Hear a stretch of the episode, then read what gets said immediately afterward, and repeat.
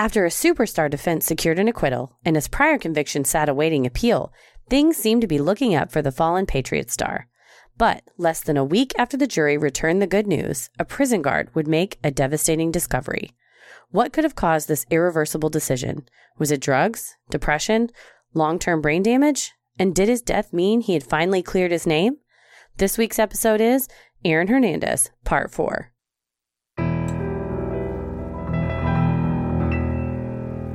Up, bump in the night, your heart fills with dread. Probably a murderer who wants you dead. It could be a ghost, a demon, or worse. Perhaps you're the victim of a witch's curse. It's hopeless, you're doomed. You'd call a priest if you could. You'd rather just listen to who? Sinisterhood.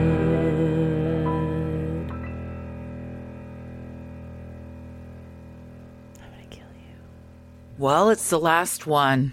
The end of our era, our Hernandez era. Four has always been my lucky number. Oh, I didn't know that. Oh, yeah. Do you have a lucky number? No, not really. I mean, what do you mean by lucky number? Like if you pick it always?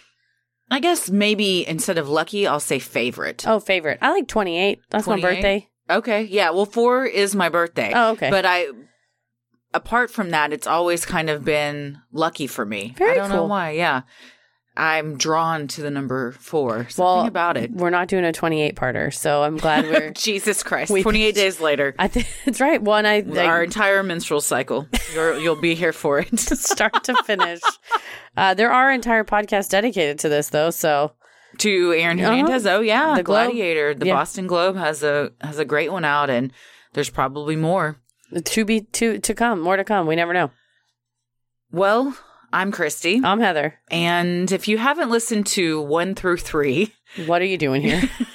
Spoiler alert. We're always so baffled when we do multi-parters because without fail, every time. Second or third or whatever episode has more downloads than the first one. Sometimes twice as many. Yeah, it's wild. So I'm always like, are people listening to it that have already listened to it like double? Like, oh, I need to hear, I'm not sure what happened. I need to re-listen. Yeah. Or to some people just say, I'm good. Cut to the chase. Do you read half a book? Do you start in the middle of a book? Isn't that Harry on When Harry Met Sally? You always read the last. I was thinking about that the other day. I read the last page in case you die before you finish. I love that movie. I love it so much. It's really, you got very emphatic, so like much. Defensive almost. That's as if someone has challenged you before. Oh, well, that's a movie. There's probably 5 movies in my life that if someone says that's a stupid movie, I think, well, I know what kind of person you are. And the type of person I don't need to be around. Do you know what the other 4 movies are? When Harry Met Sally. Okay. The Big Lebowski. Well, sure. The Blues Brothers. Yep. Ghostbusters. 1. Yes. Okay. Also 2. They're both good. Mm-hmm. But particularly Ghostbusters 1. And the original Willy Wonka and the Chocolate Factory. All good.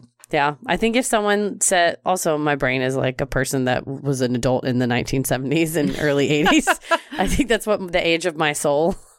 But were those movies all? No. Well, Big Lebowski was 90s. Yeah. Correct. But and When Harry Met Sally's like late 80s, but the Blues Brothers was early 80s, Ghostbusters mid 80s, Willy Wonka late 70s. Was that late 70s? Early 80s. Yeah. Such a good movie. It's amazing. Oh, Gene Wilder. Gene Wilder is a goddamn champion. Well, is he still with us? No, he passed only a few years ago, a handful of years ago. That's right. I do remember being... He struggled with dementia, I believe, in his final years. Yeah. But what a comedic genius. Such a good actor. So good. And all around, by all accounts, a nice person. Oh, he seems like he would be. The love of him and Gilda Radner, where it's like the love of his life. Oh. Yeah. Blazing Saddles. So good. I love Mel Brooks as well. Yeah, Mel Brooks is great, too. Well, let's talk about happy things because immediately at the beginning of this is heartbreak. We're going to have to segue into not so happy things. Yeah, this is, it's one of those where even if someone commits horrible acts, you don't wish this upon your worst enemy. I remember when this happened, I think everyone knows he takes his own life. I remember when it happened a few years ago, and people were just trashing him on Twitter and everything. Like, he's a murderer. Why does anybody care? He killed himself, blah, blah. And I didn't know a ton about the case, but I do remember saying he was still somebody's brother and son and father and everything. So, like, to make light of anyone taking their own life. Just the amount of pain someone had to have been in to do that. Yeah. Yes. Again, he did horrible things. He's not a good person. I don't think those two things have to be mutually exclusive, though. Yeah. It's still somebody's dad. And we'll see that what his brain was reduced to. Correct. That's a great way to put it. Answers a ton of questions about his actions and then him deciding to take his own life and everything. So when you kind of look at it through that lens, it's, to me, paints a different picture. I think so. And makes me feel a different way about this than I might if none of that was in play. You have someone who is fully functional, cogent, and says, on purpose, I'm going to do these things. Versus, I think he did say, on purpose, I'm going to do these things. But I do not know that he was fully functional or cogent. Yeah. It's with any mental health problem. Correct. Yeah. Well, and the question then is, like, does that escape? Do you escape culpability for your actions? And that's something that we will get into. Well, I think, did we introduce ourselves? Yeah, briefly, but let's do it again. Okay, I'm Christy. I'm Heather. And let's get into it. 3 nights after Aaron Hernandez was acquitted for the murder of Daniel de Abreu and Safiro Furtado, he and another inmate disregarded prison rules and smoked K2 in his cell. K2 is used by some as an alternative to marijuana. However, unlike marijuana, K2 is a synthetic man-made chemical and has been linked to bouts of rage, hallucinations, and harmful thoughts, according to AmericanAddictionCenters.org. That same day, host on the Boston sports radio station WEEI made tasteless and offensive jokes pertaining to Aaron's sexuality, ostensibly outing him. Have you listened to this audio? It is very gross. Explain it. I haven't listened to it. You don't have to quote it. On the Netflix documentary, it is on there. Play it. Yeah. It is on there.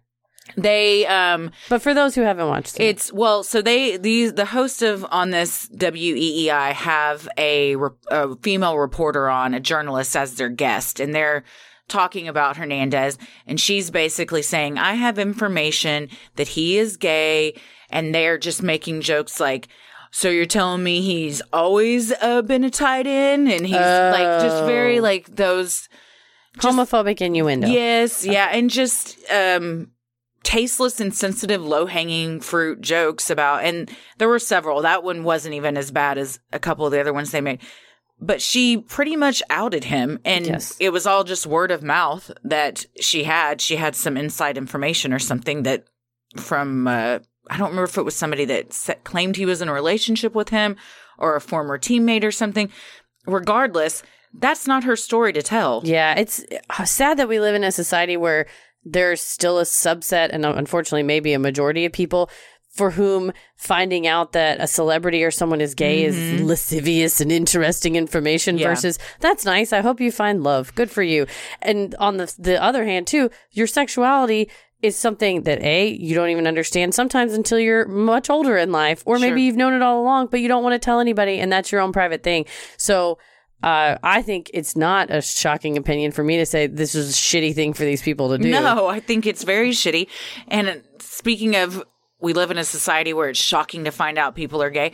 I'll be on Google and get like on a article rabbit hole of like, click on this and click on this. And then like 20 celebrities you never knew were gay. I'm like, why does anyone care? Yeah, that's nice. Why is this? Yeah, it's just this clickbait of someone's sexuality. Yeah, and it's, well, it becomes, you know, people are nosy. I guess you're nosy about celebrities. But in this case with him, it's because he's, I guess, a professional football player, and it's rare. I mean, now there's been a few more that have, you know, either like quit or retired and then come out afterwards. But maybe that's why they were maybe trying to say it was news, but it's still something that they're not saying it in a respectful way. Like, we have news that he may be gay, and this could be a, you know, a turning point for the NFL and acceptance in sports. They're like, oh, here's a joke. He's gay. It's like, quit your job. Turn your microphone off and go home. It's, they should all, they should, I don't know about if there were any repercussions for what they did, but at the very least, they're shitty people for doing that. On April 19th, 2017, 2 nights after smoking K2, Aaron Hernandez was escorted by guards back to his 7x10 cell for the night. In it, there was a small window covered with bars, allowing him a narrowed glimpse at the sky. Aaron picked up his Bible and turned to John 3:16. He smudged a bit of blood on the passage and then wrote the scripture on his own forehead, in blood as well. Officer Gerard Brow was on duty that night, and according to prison records, made his rounds at 11:01 p.m., 12:01 a.m., and 1:02 a.m. While guards are required to physically lay eyes on each inmate during their rounds to ensure everything is okay, the prison's video surveillance later showed that Brow never paused to look in Aaron's cell or even shine his flashlight in it, according to the Globe. It would also later be discovered that Brow skipped his scheduled 2 a.m. rounds, later telling investigators that he had been lacking sleep and was in a fog, also reported by the Globe. Yeah, I mean, if you're working the overnight shift and you have to stand up and walk around once an hour every hour, that's physically taxing and exhausting. I think this is a thing we see in prisons a lot. I mean, it was the same excuse that guards gave with Epstein, that they were overworked and guards I'm tired. Yeah, they're too tired to do all of these things. It seems like a real problem that results in this window of opportunity for these inmates to do something drastic. When you're working an overnight shift, probably 7 p.m. to 7 a.m. or something like that, I've done the sleep deprived show at Dallas Comedy House where we stayed up for 46 hours or whatever. And really, truly, around 3 and 4 a.m. is when it really starts to get... You basically could almost hallucinate. Yeah. It's not quite hallucinate, but like he said, a fog is a perfect way to put it, where your body is moving and it's the somebody's behind the wheel, but they don't know what they're doing. It's very unhealthy. It's dangerous. It's when people's lives are literally depending on you being present. I don't know what the answers are, but there's obviously problems that go far beyond just this case. And whether he was sleeping or not, they may say, fuck it, it's 3 a.m., everybody's probably sleeping, and or 2 a.m. or whatever, and you're like, that's the one time, of course, time you don't check. Yep. Jose Baez provides a timeline of Aaron's last night on Earth in his book, Unnecessary Roughness.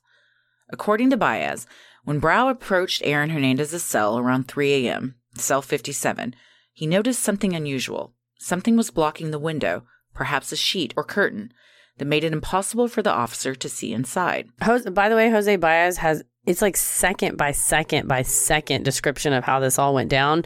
And he even talks about that some of the inmates would, for fun, not fun, I guess, but to mess with the guards, because they kind of had a playful relationship in some instances, would block the curtain. So that Brow initially thought, okay, all right, silly guy, it's 3 a.m, why are you blocking it? How does he have a second by second? Where did he, is it from the prison surveillance? Is it from eyewitness accounts? When Aaron died, they basically they told the prison, freeze, you're not allowed to delete any videos, any records, any documents. And they did a full investigation because initially Baez was like, and Shayanna was like, he was not suicidal. He did not kill himself.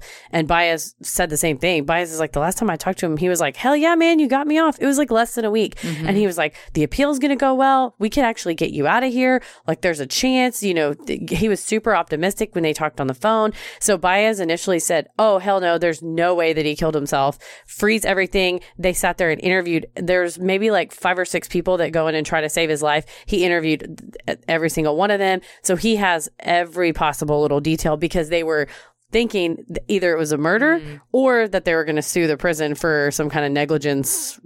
Maybe they weren't paying attention. How did he get a hold of these drugs? Kind of stuff. Well, I mean, it's not something to be said for that. I mean, somebody should have been watching him. Yeah.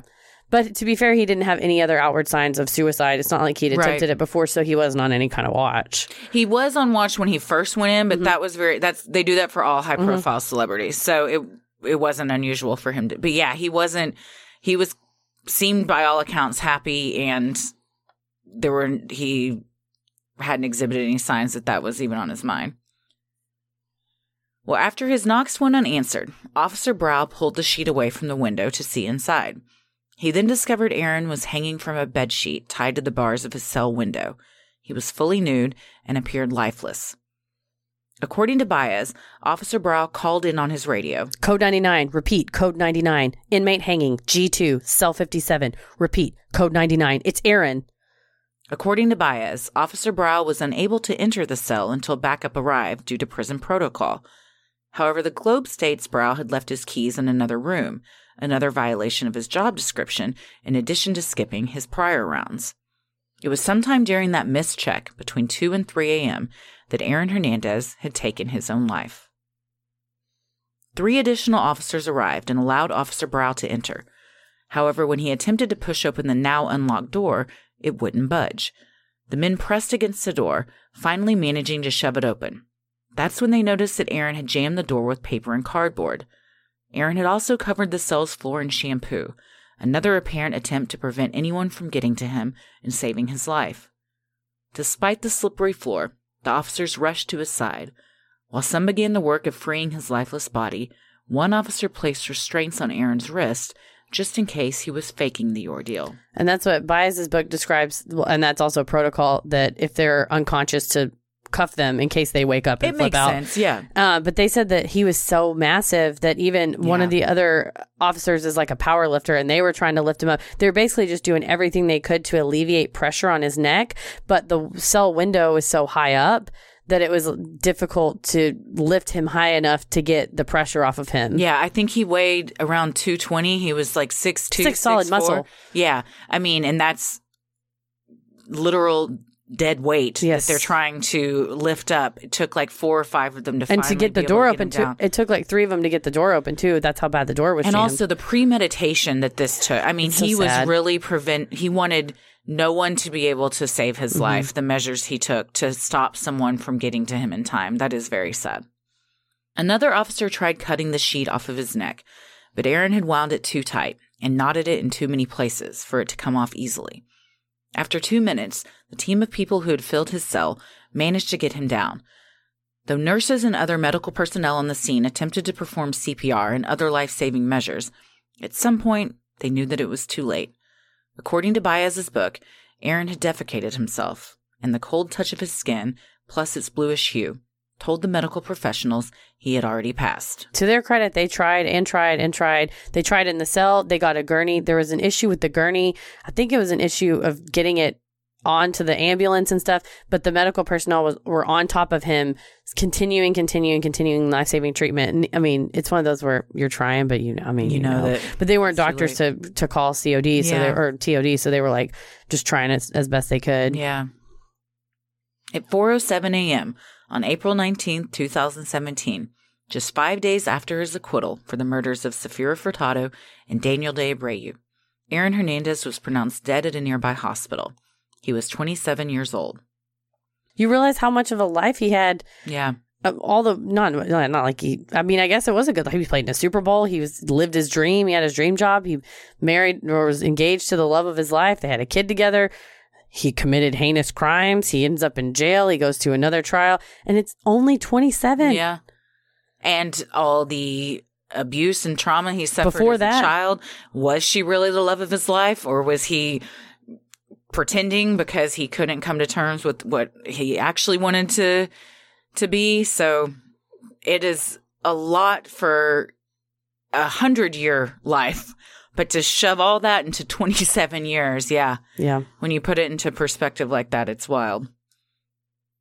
Although Aaron had been convicted of the murder of Odin Lloyd, his new attorney, Jose Baez, had begun working on the appeal for that conviction. The case was waiting to be heard by the Supreme Judicial Court of Massachusetts. 5 days before his death, Aaron had also been acquitted of the 2012 Boston murders of De Abreu and Furtado. With things seemingly looking up for him, many were left wondering why Aaron would have taken his own life. Especially given the letters that he wrote. Because the suicide notes weren't super, they were more like letters. The one to his daughter was very mystical and spiritual, no one ever dies, I'll see you in heaven, I'm always with you. But it seemed very fine. It seemed like a suicide note. His note to Jose Baez is kind of upbeat. It's like, if you could get a hold of some musical artists, I'm going to list them here. They really helped. Play at my funeral? No, they've really helped me out. I want you to tell them what a great job they did. Oh, well, that's, yeah. Again, I mean, I think that the CTE will see there's a major disconnect. Bizarre, yeah. And just it's impulsivity and not rational thinking. 5 days after his death, Aaron's team of lawyers submitted a petition to have the conviction for the murder of Odin Lloyd vacated.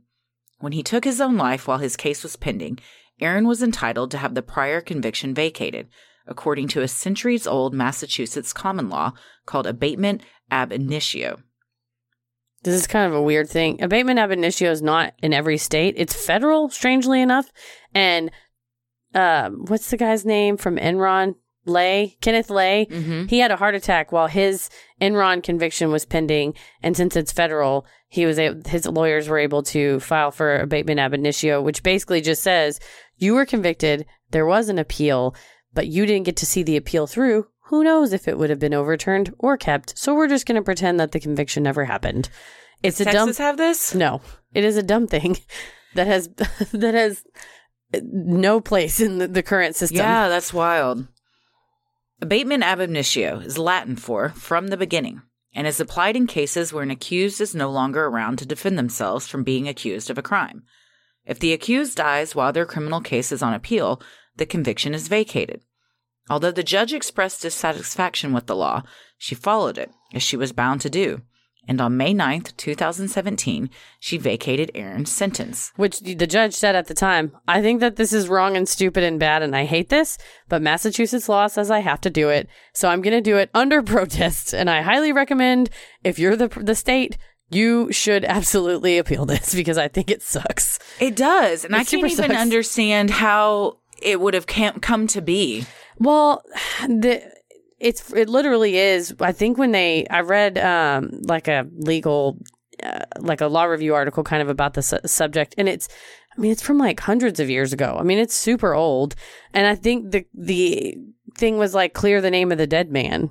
Like, oh, yeah. He's not around to defend himself anymore, so we shouldn't besmirch his name in death. That didn't mean that he didn't do shitty things, and the family of the people that he did shitty things to, that's their closure. And I think the flip side is, well, if you want to clear your name, you should have stuck around to do it. Yeah. I mean, I guess if you have a heart attack in jail, that's out of your control. Yeah. But yeah. Why should we be punished? Aaron had left notes for several family members, including one to his daughter and fiance.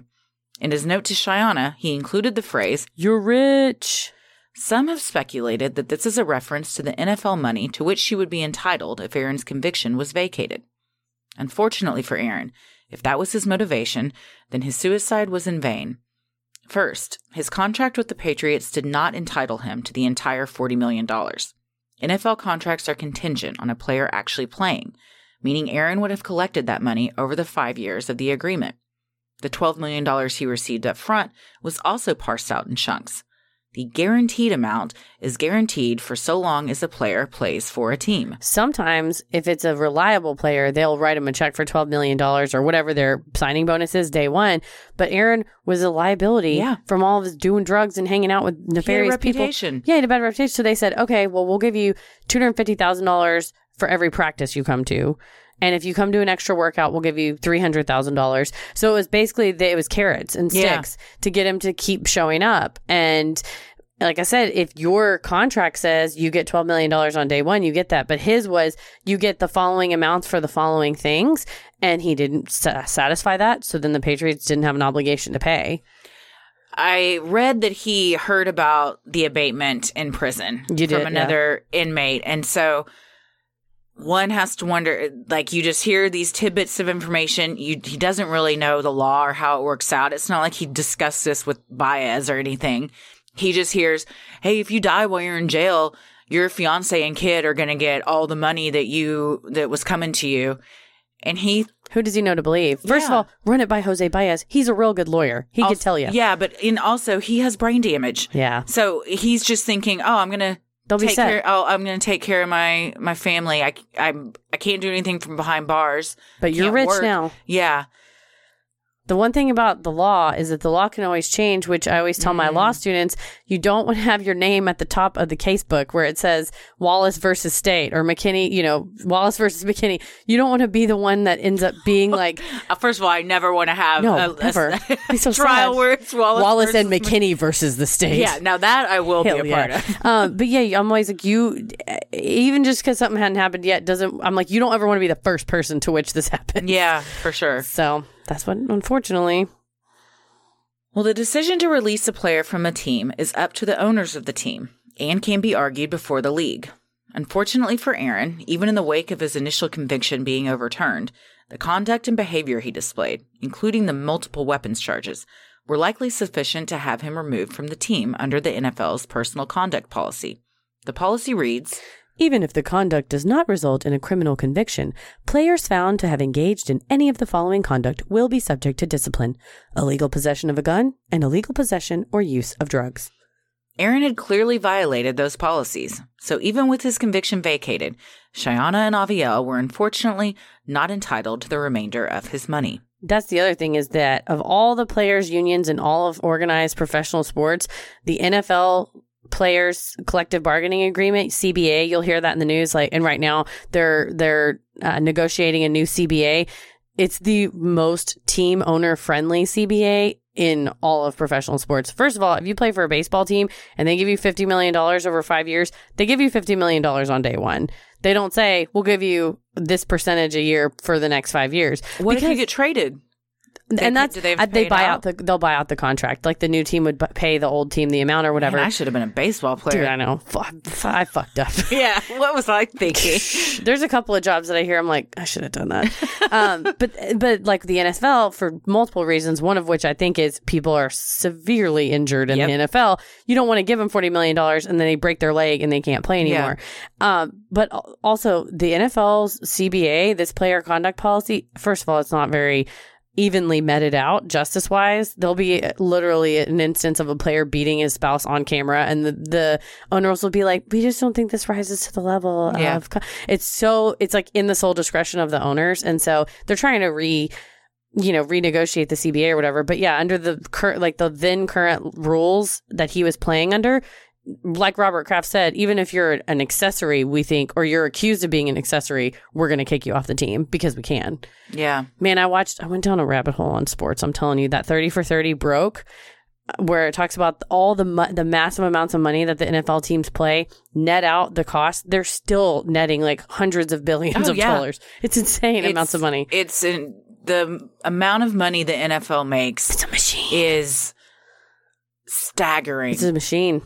And it's staggering to, I told Tommy last night, and I like football. I like watching football. But I said last night, I was like, it's hard. It will be hard for me to continue watching this sport knowing what I know now. And I've read... it's been eye-opening. And I've read so many things from people that have written a ton of articles. It's like, it's a blood sport. And Americans decide their moral and ethical guidelines for entertainment. I will watch this knowing this, but I'll do it because the entertainment value I receive from it is more than the icky feeling I get when I think about like what actually could be happening. Now when I see these guys take these hits, and I was like looking at pictures of that the New York Times article, the interactive one. It's so fascinating. Fascinating. And we'll link it in our show notes. It has, I believe, over 200 brains that have been dissected and analyzed and everything after the football players died. And they light up on the screen depending on what position they played. And even people like kickers and punters and quarterbacks can be severe. It's not just the linemen. Mm-mm. It's anyone. It is a lot of the linemen. It's a lot of the linemen. But it's not just them. But it's not just them. It's our brains are not meant to do that. Mm-mm. And so when you see these guys getting sacked or they get hit so hard their helmets pop off and they still make contact, just think about go look at this New York Times article, and then when you look at that, think of all the brown spotted damage on those brains from those repeated hits. Yeah, that article is eye-opening. Very. It's fascinating. I'll save I have an NFL question / moral quandary, but I'll save it for our CTE segment. In an interview with the Boston Globe, Dr. Kevin Hill, chief of addiction psychiatry at Beth Israel Deaconess Medical Center in Boston, said that K2 can stay in a user's blood for up to 72 hours. He went on to say that the drug can have psychotic effects that include religious preoccupations and impulsivity. They may ultimately do things that are out of character for them, things that people they're close to would never expect. While Aaron's toxicology report said his blood was negative for all substances tested, including synthetic cannabinoids, K2 can be tricky to detect and oftentimes doesn't show up in screenings. Is it possible that the harmful side effects often attributed to this drug played a part in Aaron taking his own life? I remember when this was a big deal in Texas that the places started selling K2. Yeah. It's bad.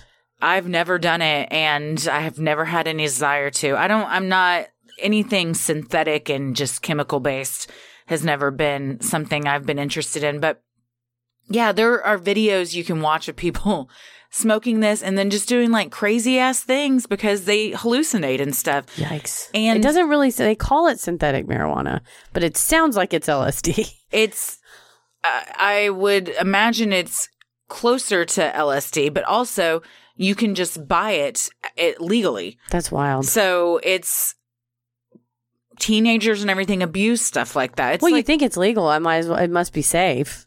Right, exactly. Which is not always the case. Even though on the packaging it says... Well, fuck your shit up. Not for human consumption. What? Who is supposed to consume it? Exactly. They're like, use it to fuel lawnmowers. What the fuck it's all. It's just a loophole so they can get around selling it and everything. Not for human consumption? But people that buy it just totally disregard it because they know they're going to be using it for human consumption, but it's just a loophole so they can cover their ass. Wow. And Aaron had a huge weed... I don't know if I want to say addiction, but habit. He did. It was a habit. Yeah. Yeah. I don't think you can get addicted to weed. No, I think you can't get chemically addicted to it, but they said that you can get habitually dependent on it. I think he was habitually dependent. Like somebody that chews, you chew a lot of toothpicks or something like that. Yeah. Yeah. Yeah. Or use chopstick like every 5 seconds. If you don't know, you guys, Christy's obsessed with chapstick, and she will, if she can't find it, she'll when you slap a table, like, where is it? Where are my keys? She's like, where's my chapstick? It is a problem.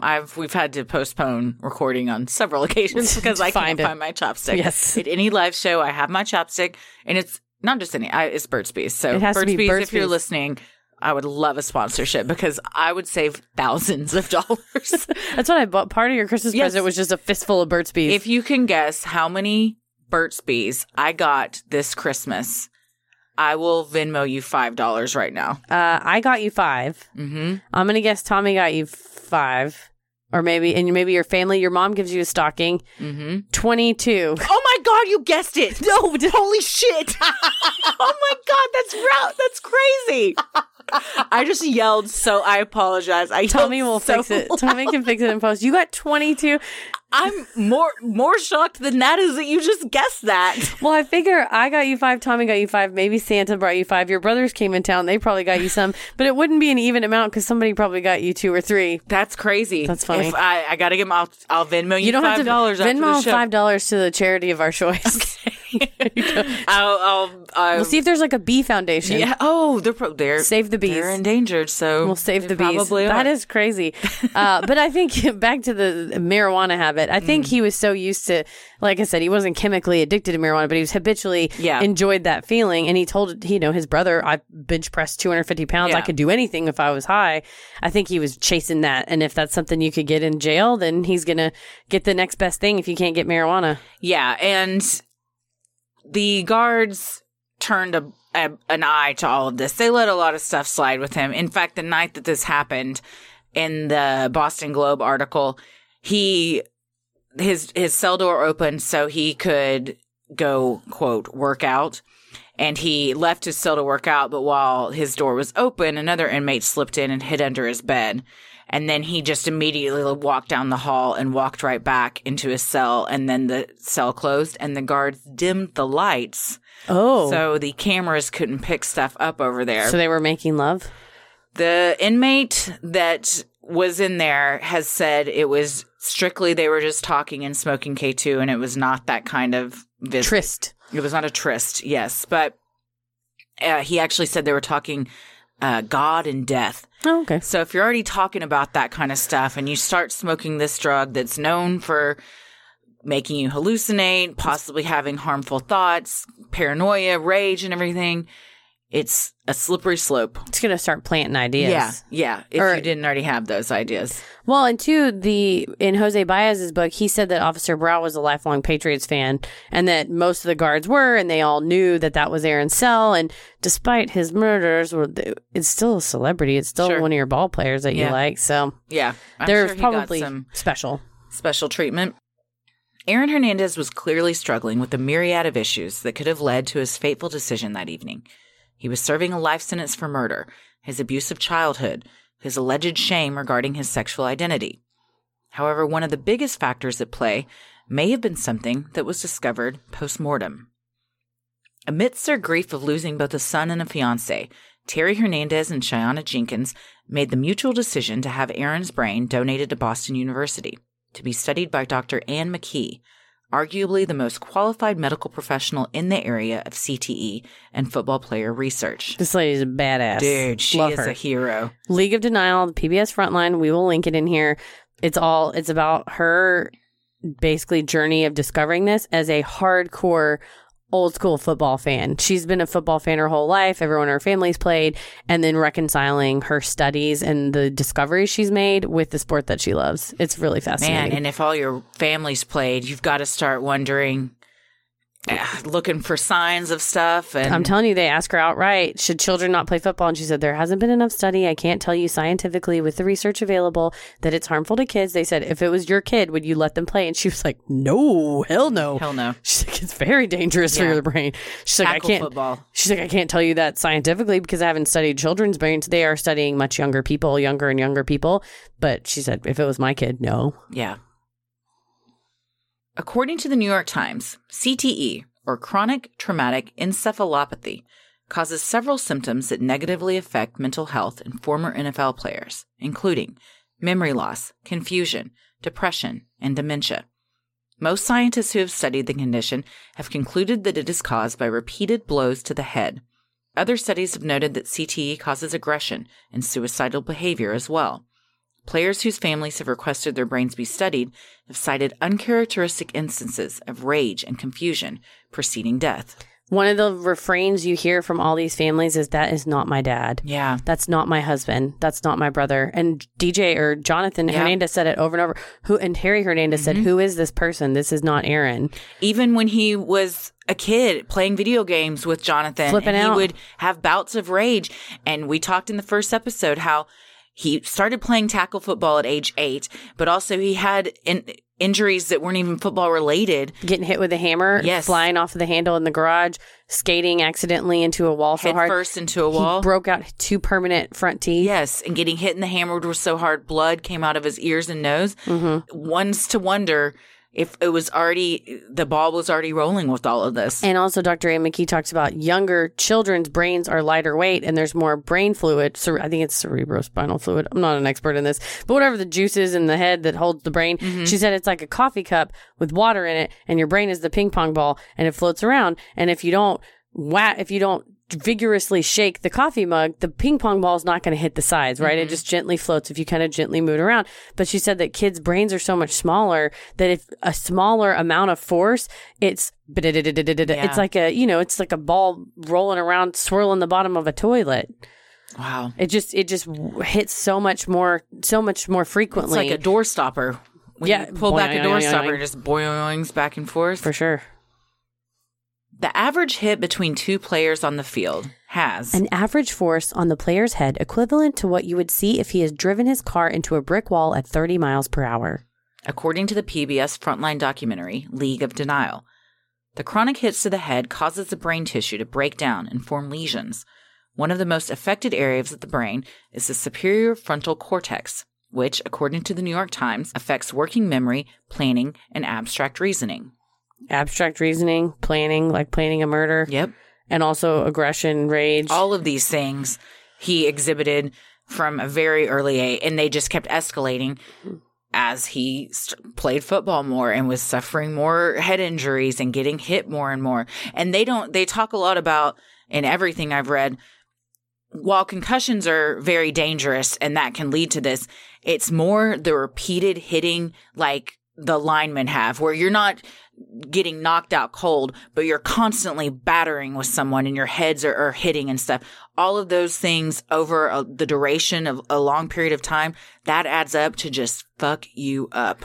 I had the opportunity to speak with Todd Anderton and Jeff Garlish, who are two comedians at Dallas Comedy House, also former football players. Oh, I did not know that. And I was sitting around talking about the show and talking about Aaron Hernandez. And they said, oh, yeah, we used to stand in a circle. They didn't play together, but they said a common drill is for them to stand in a circle at practice and just run headlong into each other. He said that they would basically go, okay, 42 and 34, you're standing across the circle from each other. Just run full speed at each other and bonk into each other and fall down. With helmets? Yeah, with helmet helmets. Helmet to helmet. And, you're not really getting a concussion, but are you just bonking your head over and over again? Yes. And Dr. McKee says that, because she said an average lineman could have that happen like 60 times in a game. Mm-hmm. And then you average out how many games they play over the course of their career. Mm-hmm. If you play more than, and I think Todd and Jeff just played in like high school and maybe college, but like it's not like they're professional football players, but they're like, no, and even in peewee football, sometimes you're bonking into each other. It's not, and you didn't hit slam to the ground. And just that over the course of decades. That's wild. CTE expert Dr. Ann McKee told the New York Times, we're finding over and over that it's the duration of the exposure to football that gives you a higher risk for CTE. Aaron began playing tackle football at a mere 8 years old. He played his last NFL game at age 25, meaning at minimum, he played 17 years of football. And especially starting so young when the brain's still trying to develop and it's so lightweight. Man. In November of 2017, Dr. McKee revealed her startling findings after having conducted extensive research on Aaron's brain. At 27 years old, Aaron had the worst case of CTE she had ever seen in someone that young. Prior to his brain, she had not seen that much damage in someone younger than 46. McKee, who has studied more than 330 football players that have died, according to the Globe, said of Aaron's brain, in every place that we looked, it was classic CTE. Classic CTE includes symptoms of poor judgment, impulsivity, anger, paranoia, and suicidal thoughts. It's the slice of his brain is shown on the Netflix documentary, and there's a big hole in the middle where there should be brain matter. Yeah, they'll take slices of the brain and inject it with this dye and a protein called tau that shows up usually just in Alzheimer's patients. It will darken in the air. The dye makes the brain darken in those areas. And when you look at these football players' brains that are suffering from this, it's full. It looks like rotted cauliflower. Mm-hmm. And then that's what they were living with. The classic symptoms here. Every single one of those. Impulsivity. Somebody bumps into you and you flip out and kill them? Maybe. Poor judgment. Yes. Anger. Paranoia. He was constantly paranoid he was going to get killed. That's what Alexander Bradley's whole job was, to be like, hey, man, calm down. No one's following you. They're not. Boston PD cops are not in a Tallahassee strip club. Yeah. Following us. Yes. Suicidal thoughts. Yeah. If you had a checklist of how did we get here, this ticks all the boxes. According to the Globe, some areas of Aaron's brains had become shrunken, while other areas had become alarmingly enlarged. Several areas also had microbleeds. In addition, a protein called tau, which is usually seen in Alzheimer's patients, was present. Dr. McKee said that on a scale of 1 to 4, 4 being the worst, Aaron's case of CTE was a 3. And he was 27 years old. Phew. The first case of CTE to be seriously studied was Iron Mike Webster, a former beloved Pittsburgh Steeler who died alone and nearly penniless. In the waning years of his life, Iron Mike displayed signs of confusion, aggression, and memory loss. When a local lawyer discovered that NFL legend Iron Mike was living in his car, the attorney worked with the NFL to obtain a disability payment. Initially, the NFL rebuked the claims of Iron Mike's doctors that the repeated concussions he suffered in his years on the field caused his diminished mental capacity.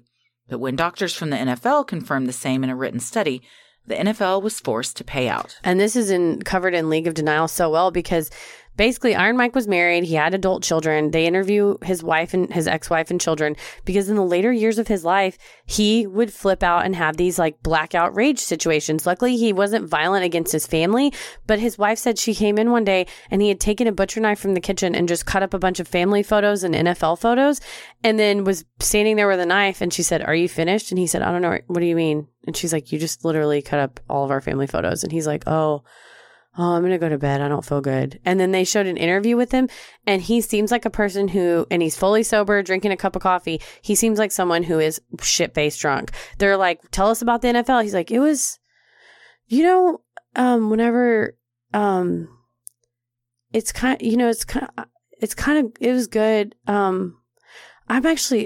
I think I'm tired."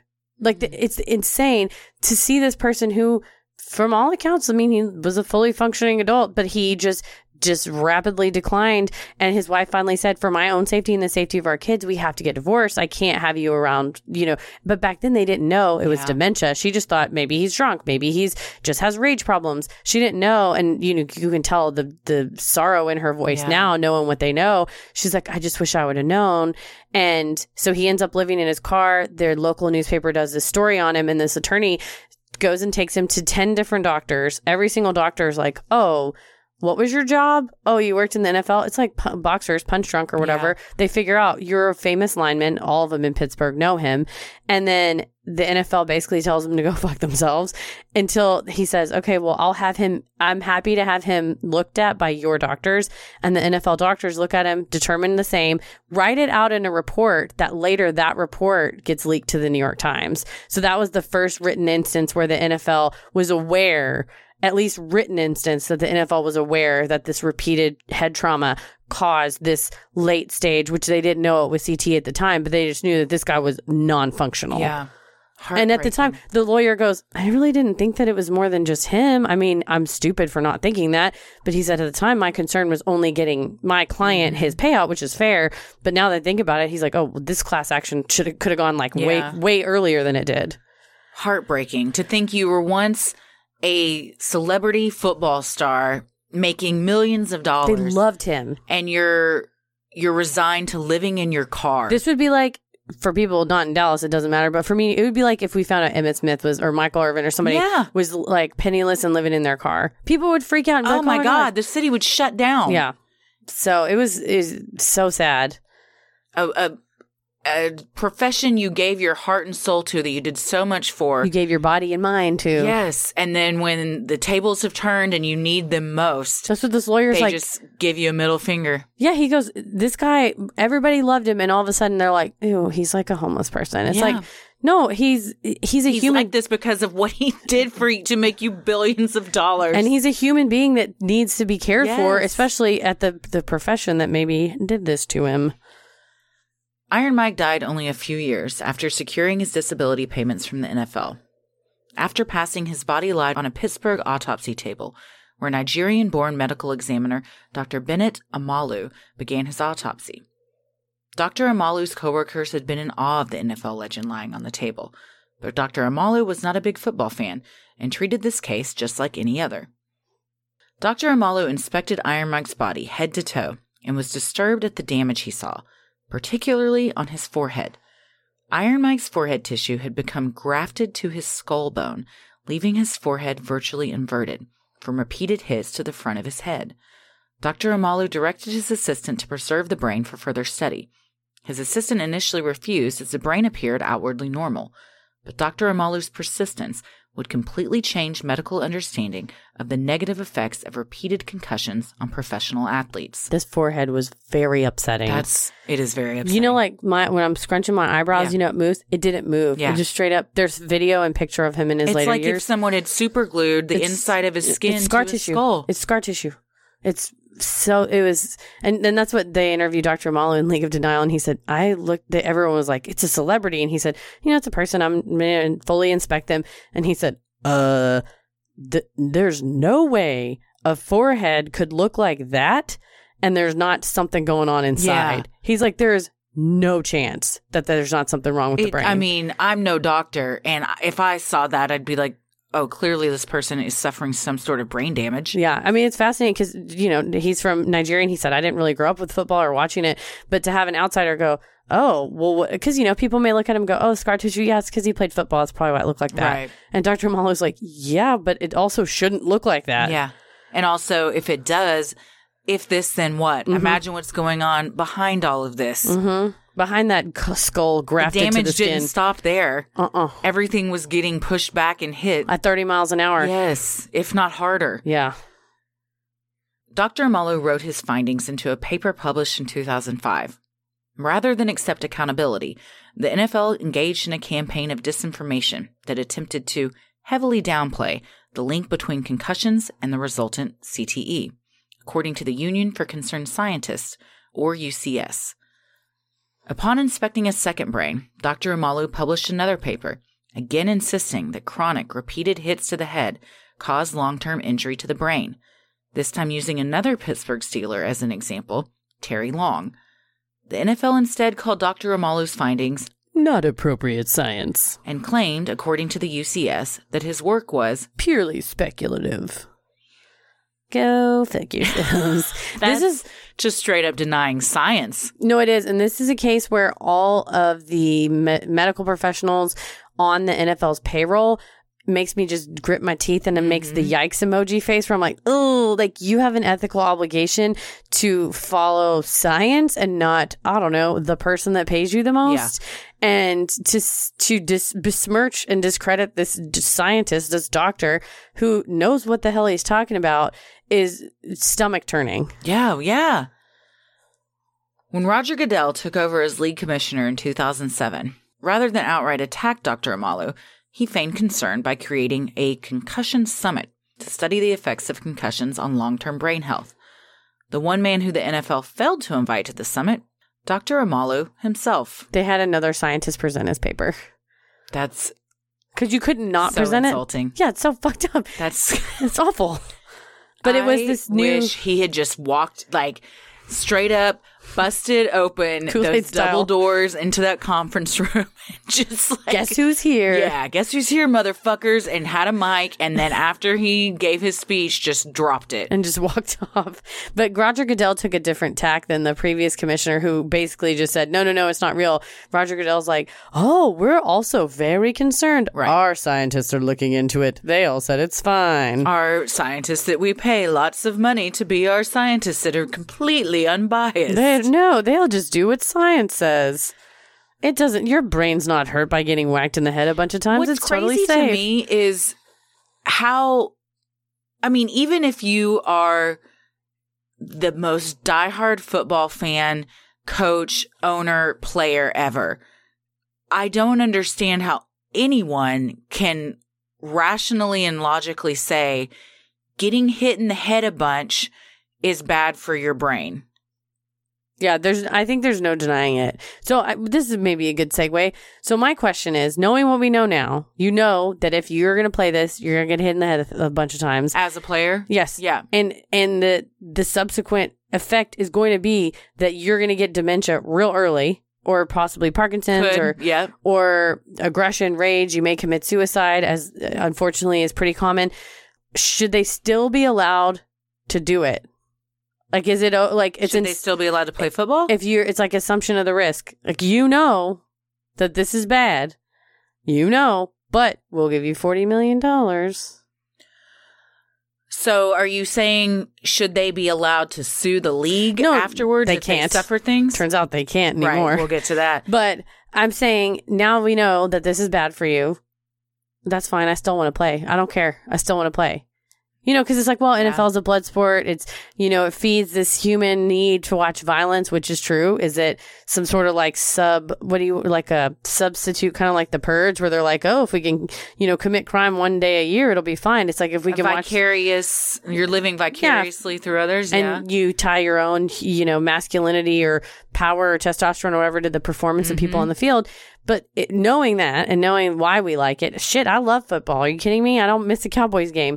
But knowing that, going in with their eyes wide open, I think it's shitty if the league said, oh, we don't have any responsibility. We don't think that there's any injuries. We don't know what's going on. I mean, in this case, we'll get to the lawsuit. I don't think that they really took a lot of responsibility, but everybody's aware now. It's one of those where it's like, well, I smoked and I got lung cancer because the package said it didn't cause cancer. Well, it's like, now you know. Smoking causes lung cancer, full stop. Rush Limbaugh can say that it didn't, but look what happened. It's not great. Like, it's a something that you know and you assume the risk. Is it fair for us to be like, well, we need to protect you from yourself and nobody's allowed to play football now? That's a good question. I think that what we know now, players that still want to play now, Malcolm Gladwell has said that he thinks the sport is trending to, in about 10 years, it's going to be kind of similar to how boxing is. And that not many people watch it anymore. No, that the people that will be playing in it are lower income kids from, socioeconomically disadvantaged families and areas and stuff that are using it as a means to propel themselves into college or, money or provide for their families, or whatever. And you're going to see less and less wealthier families allowing their kids to play. And it's kind of become what boxing kind of has, in a way where it's just a way to kind of get off the streets, get out of your neighborhood, do something better for yourself, which that makes me feel also it's like a gross inside. Yeah, are you taking advantage then? Yeah. Well, I talked to Paris and I started talking about this, and he pointed out that sports is a true meritocracy. That if you apply for a job and you have a name that sounds a little bit different, what is it like? If you have a name that doesn't sound white, there's like a 6-week gap between whether or not you'll get called for a job. Mm. He was like, if you play sports, it's whoever can run the fastest runs the fastest. Whoever can catch the football or launch the football, you're not going to get disadvantaged for where you're from or your background, racial ethnicity, background nationality, that it's a true meritocracy. But then that's the question is, if the resultant is that you're severely, grievously injured, then are we throwing money at the wrong thing? Like, it doesn't fix the disparities in other areas, but at this point, it's a true meritocracy, right? Well, Malcolm Gladwell posits that eventually, like, rich white kids aren't going to be playing football. Mm-hmm. So, well, like Dr. Ann McKee said, I would never let my kids play. Yeah, she's a Boston University neuroscientist. Sure. Yes, yeah. So while it may be that race doesn't, and I don't know enough to speak on if race. I think race does still matter in everything, including the NFL. But yeah, if you run fast, you're going to be. I mean, the Patriots are kind of known for taking these rough and tough kids and thinking that they can. They did the same with Hernandez, like people that come from like an unsavory background and everything, and molding them into something else. So if you have a whole team of people that are from that, and the only way they can make money for their family is to do this thing that they know going in, there's a good chance I'm going to end up killing myself because my brain's going to just be mush. Well, it's almost like the people that work on oil rigs. You don't have to have, there's engineers, but then there's also, you just, at the entry level of an oil rig worker, you're making six figures because you could explode or drown in the ocean. Yeah.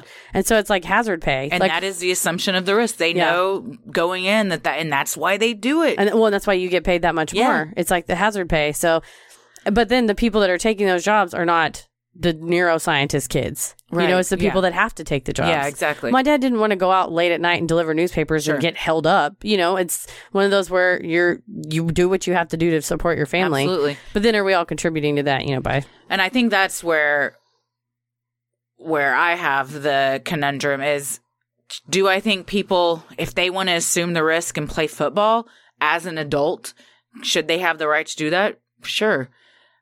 I don't think anything will change unless people stop watching football, and that's not going to happen. Yeah. It's the largest sports, and it makes billions and billions of dollars in the U.S., and that's not going to change. But my moral question to you is, as someone who watches it, are we assholes culpable for buying $100 tickets to go to these games and watch this happen. Oh, Christy, they're not $100. Jerry Jones charges you so many dollars. Several $100s for each ticket. So much. It's so much. It's crazy. And then for a beverage, it's $38. Yeah, it's wild. I mean, park, it's $150. I mean, it's not though, but seriously. You can easily spend $500 to $700 going to a Cowboys game. Easily. For two people. Easily. Yeah. So... plus the jersey. And plus tons the hat. Of people are doing that. I mean, that stadium is... wild. It's incredible. It's gorgeous. It's beautiful. He didn't pay. I mean, there's a reason the ticket prices are that much. He's got to pay for all that shit. Mm-hmm. But every Sunday it's sold out with people knowing that what can happen mm-hmm. and cheering when people get hit, when people's helmets get knocked off. I mean, yeah, the hush will fall over the crowd if someone gets laid out and is unconscious. But the game keeps going right back up right after he gets up. I mean, everyone cheers because he made it off the field and is carted off.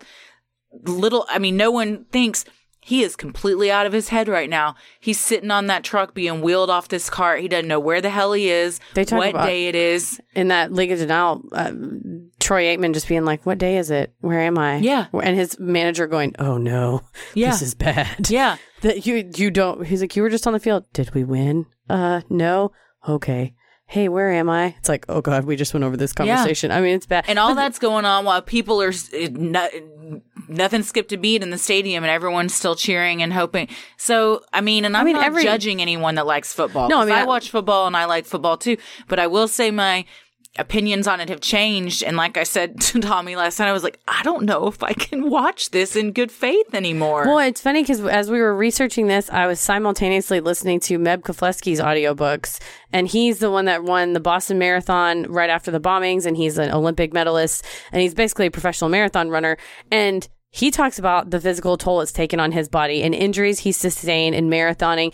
And so it got me thinking, you know, every sport, the purpose of the sport is to achieve, you know, human greatness, physical greatness. It goes all the way back to the original marathon, the original Olympics, shot putting. I mean, any sport, it contains a risk. If you play hockey, this same shit that's happening to football players happens to hockey players. Yeah. They run into the sideboards. Basketball players, not so much with head injuries, but definitely arthroscopic injuries. Mm-hmm.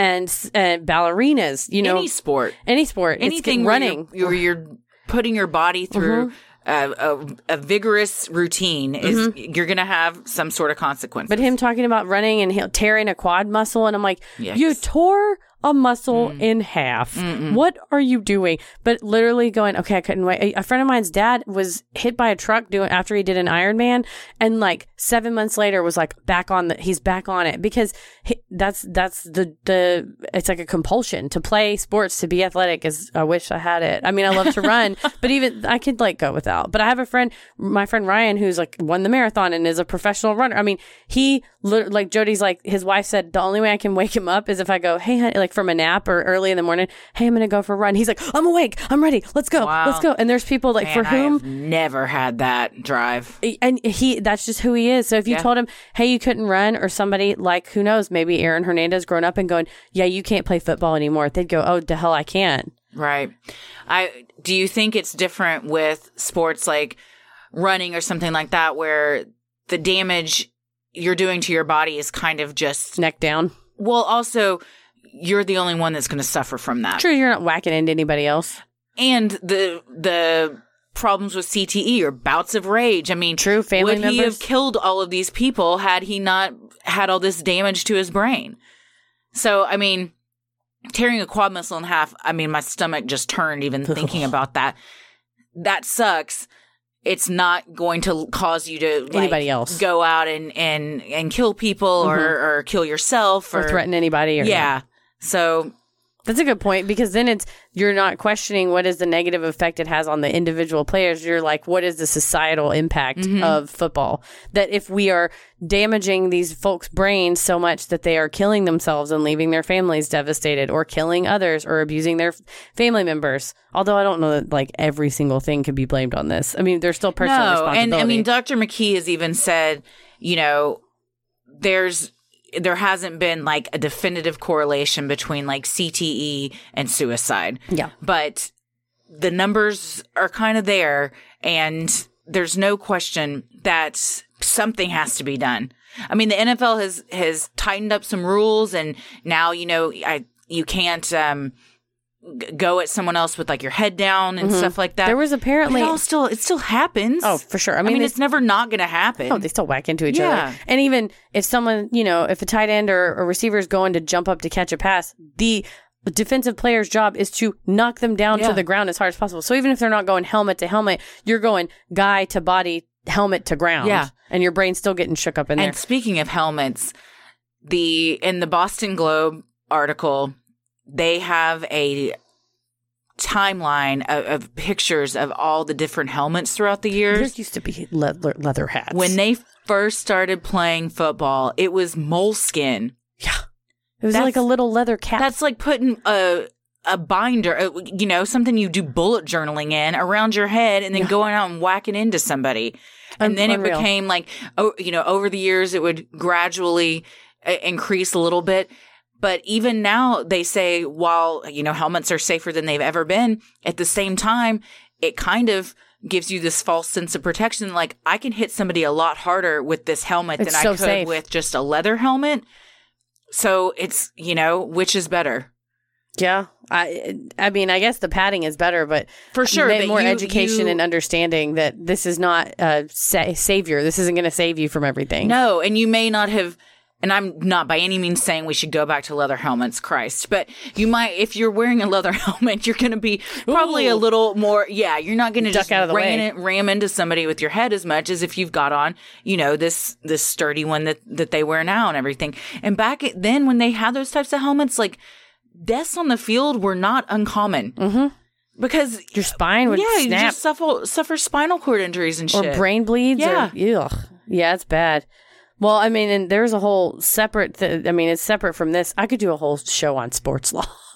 That'd be cool. But there's the whole thing about Bountygate where there were certain coaches, I believe it was the New Orleans Saints, but that said, hey, if you hit another opposing team person so hard that their helmet flies off, we'll give you a bonus. Yes, if you hit them so hard that you knock them out and they're removed from the game, we'll give you a bonus. I remember hearing about this. Bountygate is what it was called, but it was shut down. Obviously, very illegal, but it was happening. But that, even if it's not really a bounty, that you're really not actually getting paid, would that not be somewhat of an impetus for you to say, well, even if I'm not going to get a bonus, if you know so and so is a really good player, I'm going to knock his ass so hard that I'm going to sack this quarterback so hard that he's out.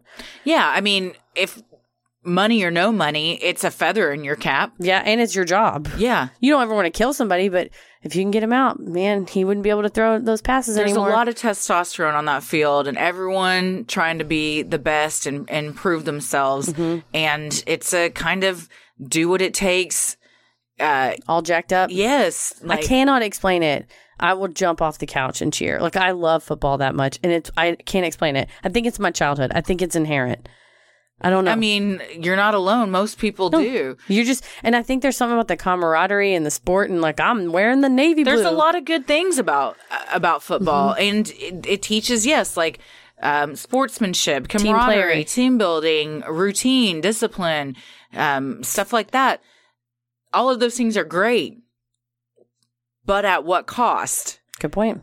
I mean, can you find those things in something that isn't going to make your brain look like rotted out cauliflower after you're dead? And cause all sorts of problems for all sorts of people. Well, although the NFL initially rejected the correlation between playing high-contact football and the negative effects on the human brain, it made a surprising reversal after legal action against the league was taken. Facing a barrage of suits, the NFL reached a class action settlement with former players.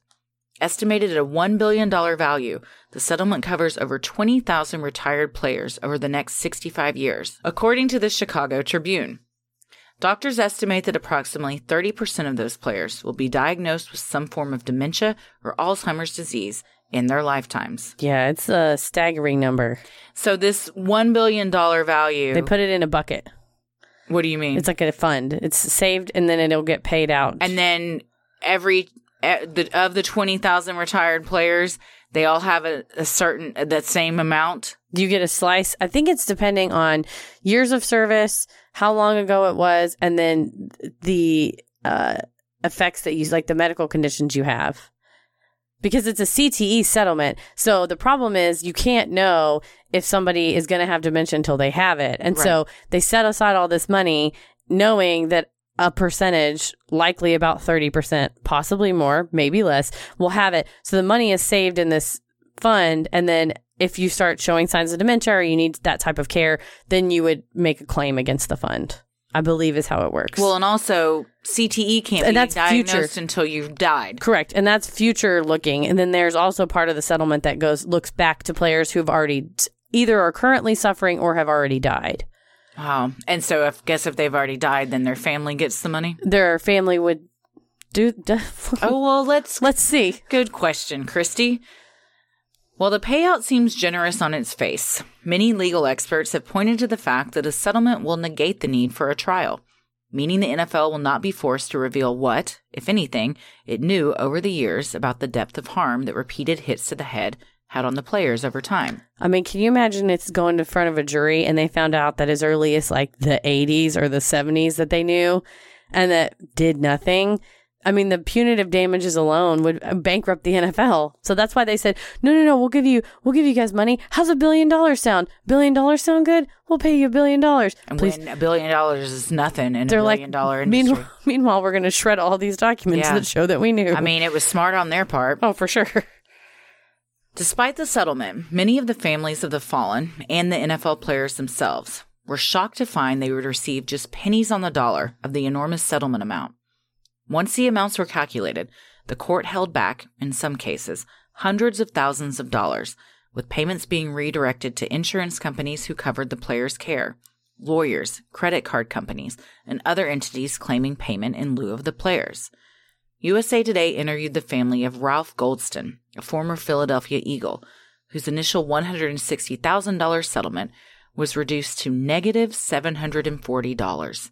His horrified family initially thought it was a mistake until the court confirmed the figure. Yeah, so basically he had to spend, however much time in hospitals and care homes, and he receives $160,000, but then the care homes and credit card companies and whoever come after the estate and say, well, no, well, we gave you care and then you said you died with no money, but now you have money, so we're going to need some of that money. Where he owes $740 at the end of the day. Mm-hmm. That's how, like I said, it seems generous. Sure. $1 billion seems like a lot. Oh, that's a number that everyone immediately gets tingly when they hear like that number. $1 million isn't a lot of money these days. $1 billion. Yes, exactly.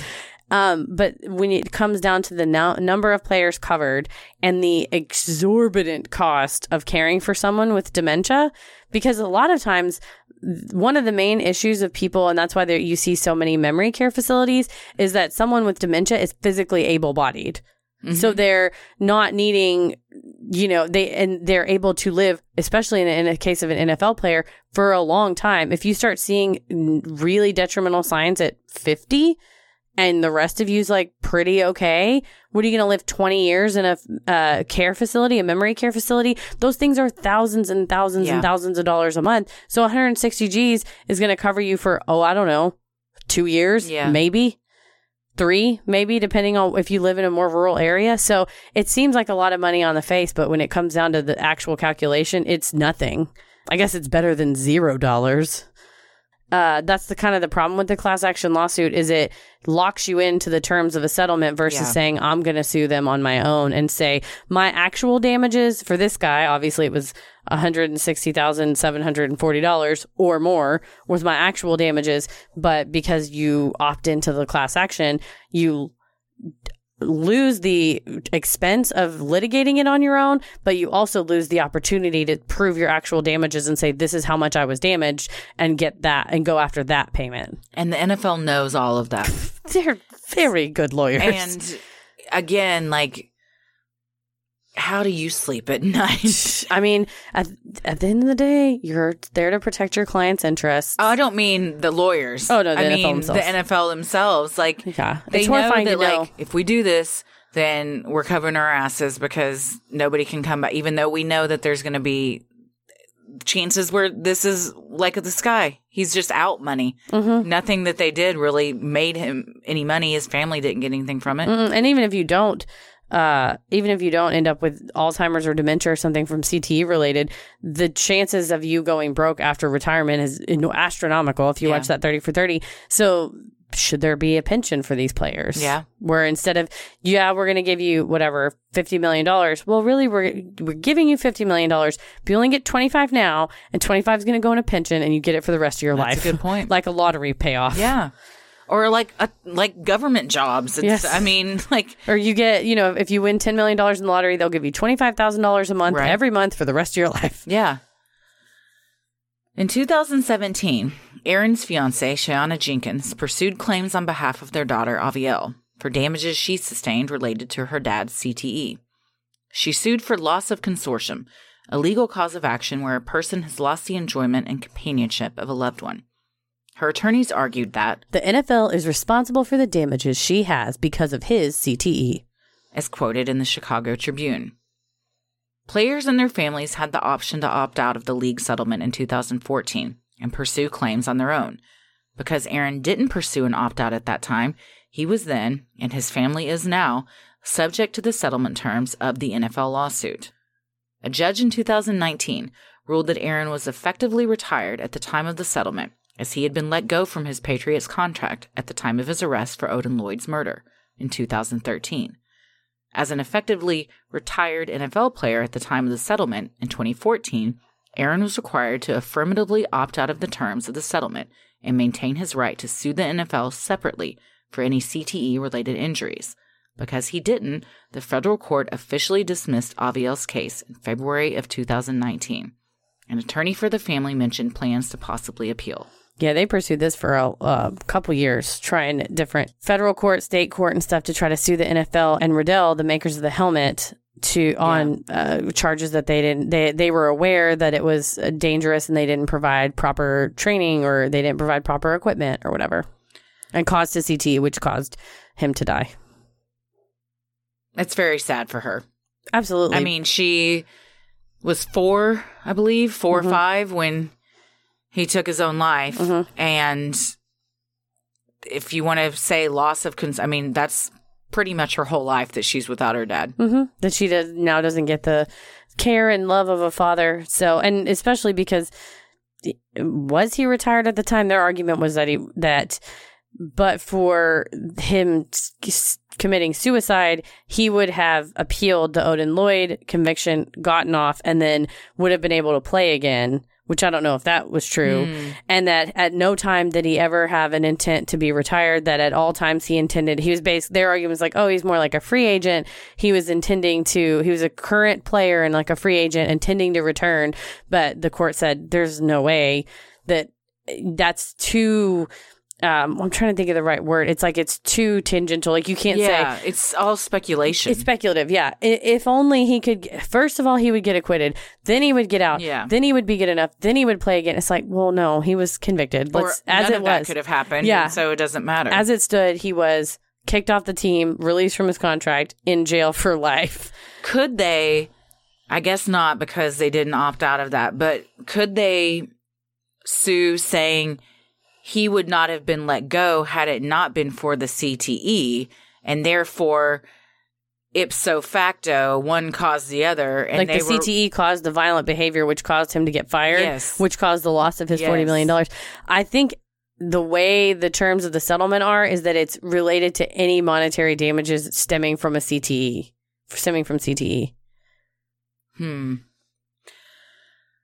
But should the victim's family sue the NFL? Oh, that's a good point. But again, you're assuming the risk. You're getting hit in the head. You knew it's an inherently dangerous activity. But Odin Lloyd's mother had nothing to do with Aaron Hernandez assuming the risk. Are you saying Ursula Ward should sue the NFL because her son may not have been killed had it not been for Aaron suffering CTE? I'm not saying it would be a good lawsuit. I'm just saying you could. You could, yeah. You can sue anybody for anything. It's just whether or not you'll win. But I think the NFL would argue, it's too that Aaron knew what he was doing. Like they knew what they were doing. Any football player knows what they're doing when they go out on the field. So therefore, they're not liable for him getting the CTE. Having CTE as a result, which led to murder. Possibly. Also, there have been cases where murderers' brains have been inspected, and it's perfectly fine, sure. and it's completely a choice. Yeah, and I may have misspoke earlier about the suicide correlating with the CTE. There's no correlation between CTE and murder. In fact, Aaron Hernandez and one other NFL player that have had CTE have actually committed murder. Mm-hmm. So there's way more people that didn't. And more people that either died of natural causes or did commit suicide. Sure. Yes. Shayanna also filed an action for declaratory judgment while the three wrongful death lawsuits were pending in order to protect at least $500,000 from the sale of the North Attleboro home on behalf of Aviel. Massachusetts law allows a homestead exemption for assets subject to recovery, meaning the families of Safiro Furtado, Daniel de Abreu, and Odin Lloyd would be entitled to recover any of Aaron's other assets, except for the $500,000 set aside for Aviel. All three suits were settled privately. And Leontire, the lawyer who also represented Aaron's estate in defense of these lawsuits, said that he said they've all been settled privately and none of the funds came out of the estate, which he didn't extrapolate or provide further detail on that. So the only thing I can think of is there was maybe an insurance policy. Sometimes if you have an umbrella policy on your homeowner's insurance, that can kick in. So, but he had no money when he died, really. Yeah. The house, they said, was in full disrepair. Technically, it was worth $1 million because of the structure and the surrounding area, but the property taxes hadn't been paid in forever. And they said there was mold, the pipes had busted. It was just completely dilapidated. Mm-hmm. Plus, he'd spent a ton in lawyer fees. He didn't have anything. No, he had nothing. So that is interesting to think where that money came from. So she was just trying to save under the law as much as she could for her kid. I get it. Yeah, no, there's nothing. I mean, yeah. While Aaron may have thought that by killing himself, he would be financially taking care of his fiancée and daughter, he was apparently unaware that laws can be overturned. Aaron assumed his record would be cleared under the Massachusetts doctrine of abatement ab initio. Courts are usually bound to follow the decisions that came before them because of a legal doctrine called stare decisis. That means courts decide current cases based on previous ones. In Aaron's case, the trial court judge vacated his conviction that was on appeal after his death because for years in Massachusetts, that was the law. But the prosecutors in this case were not happy with the result. They wanted Odin Lloyd's family to have the dignity and closure of the guilty verdict that the jury had handed down. The prosecutors filed an application to appeal directly to the highest court in Massachusetts, the Supreme Judicial Court, SJC. Skipping the Massachusetts Appeals Court and attempting to avoid any delays. The application was granted, and after reading the briefs and considering oral arguments, the SJC held in a unanimous decision that the rule of abatement ab initio was outdated in Massachusetts and that courts in Massachusetts would no longer apply the principle to future cases. All past cases were to remain as they were, with one exception, Aaron Hernandez. In its unanimous opinion, the SJC held that Aaron's conviction would be reinstated, stating that the court saw no reason why the Commonwealth should not have the benefit of the new rule, especially considering it was the party who successfully urged the court to abandon and replace that doctrine. So, yeah, this is a case where courts are not bound, but it is common and the usual practice. It's what stare decisis means. It's keeping the law that came before you. It's good for everybody because you kind of know what the common law is. You know, in the U.S. we have statutes, and then the statutes are interpreted by courts. And so the court's interpretation is not a free-for-all. So they look and say, hey, have we looked at this case? Have we looked at this statute before? And if so, what did we say? And in this case, they had looked at the statute before and said, yeah, well, we always done that, so we should keep doing it. Well, in this case, I think it was so egregious, and it was almost as if, although there's not complete proof, but almost as if the defendant took his own life in order to take advantage of this statute. Right. And the court said, this is not what it was meant to do. Yeah. It's really, really old, and it's a loophole. And why would we upset the verdict? A jury sat in judgment of him. They heard all the evidence. They came to the conclusion that he was guilty. Why? Who are we as the court to say, well, who knows what they were talking about? He's passed away now. We should just, let's just shut it down. They're like, no, we will respect the decision of the jury and respect the family who wants closure and say, no, we're not going to, it's not a magic go away button if you want to take your own life. Good for them. Mm-hmm. The the opinion, it's, you know, it's written initially, you're like, okay, well, they're going to obviously overturn, you know, overturn, but they're going to abolish this concept of abatement ab initio. And then it gets to the bottom and it's like, going forward, all future cases, also one past case, Aaron Hernandez. And they basically say the Commonwealth spent the time and the resources and the effort to try the case and then also pursue this all the way to the SJC. We're going to respect that and say, normally we don't do things retroactively, but screw you. Yeah. Well, Aaron's case was then marked as convicted but appealed, though neither affirmed nor reversed. Although the reinstatement of a guilty verdict could not bring back Odin Lloyd, his mother wept as she spoke to reporters about the decision. From now on in Massachusetts, when a defendant convicted of a crime kills himself or dies in jail while his appeal is pending, his conviction will stand, providing some semblance of justice to the victims and their families, even if it is the death of the perpetrator. The tragic tale of Aaron Hernandez is one that comes with many layers, from his abusive childhood to his struggles with his sexual identity, to the death of his father during Aaron's formative years. It is hard to say if these factors led to Aaron choosing a path filled with unsavory characters, drugs, and violence, or if something else was at play, a brain disease that had been forming since elementary school, a result of his lengthy football career. Sports neurologist Dr. Vernon Williams, who reviewed slides of Aaron's brain, told the Globe that scientists don't have a satisfying method of saying if a certain behavior stemmed from CTE or was partially from CTE and partially from something else. Aberrant behavior could be present because of a number of potential factors, one of them being CTE. I don't know a way of teasing that out in retrospect after death. Still, there are those that believe Aaron's CTE was definitively the cause for his violent behavior and, in turn, should not have been found guilty for his actions. In a New York Times op-ed piece, two law professors expressed a controversial opinion when they said, "We now know that there was a substantial evidence that Mr. Hernandez should not have been convicted of first-degree murder. Given the conclusive diagnosis of stage 3 CTE, it is likely that a lifetime of playing football, not Mr. Hernandez's will, was to blame." Thoughts? So, usually when someone says that they're not guilty by reason of mental disease or defect, it's because at the time of the incident, you didn't understand right from wrong. Mm-hmm. And so we saw in the White Rock Machete murders where he was severely mentally ill, severely schizophrenic, commits a heinous crime, picks up the phone and calls 911 and says, I have just committed a murder. Yeah. So in that case, that is a person who is suffering from a mental illness, but is fully aware of the bad stuff that they did. And usually when someone is suffering from something like either CTE or schizophrenia or some other mental health issue that would create problems with like reality or reasoning, maybe somebody has a super low IQ and doesn't understand the, you know, right from wrong. One way that you can suss that out, aside from just interviewing them and being like, do you know what happened? And if someone goes, oh, well, you know, I was chopping wood in the park and all of a sudden the cops arrested me and they're like, that wasn't wood, that was a person. Then that may be somebody who's not guilty by reason of mental disease or defect. Or they say, oh, that wasn't a person, that was a demon goat and I was on behalf of Jesus saving the world.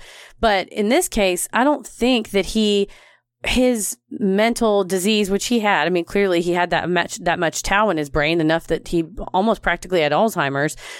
I don't think that his behavior and actions indicated that he was unable to suss out the appropriateness of his behavior. I don't think he displayed anything that would make me say, oh, well, he acted like an idiot. He rolls into his house with a gun in his hand on camera, texts his fiance to hide the gun.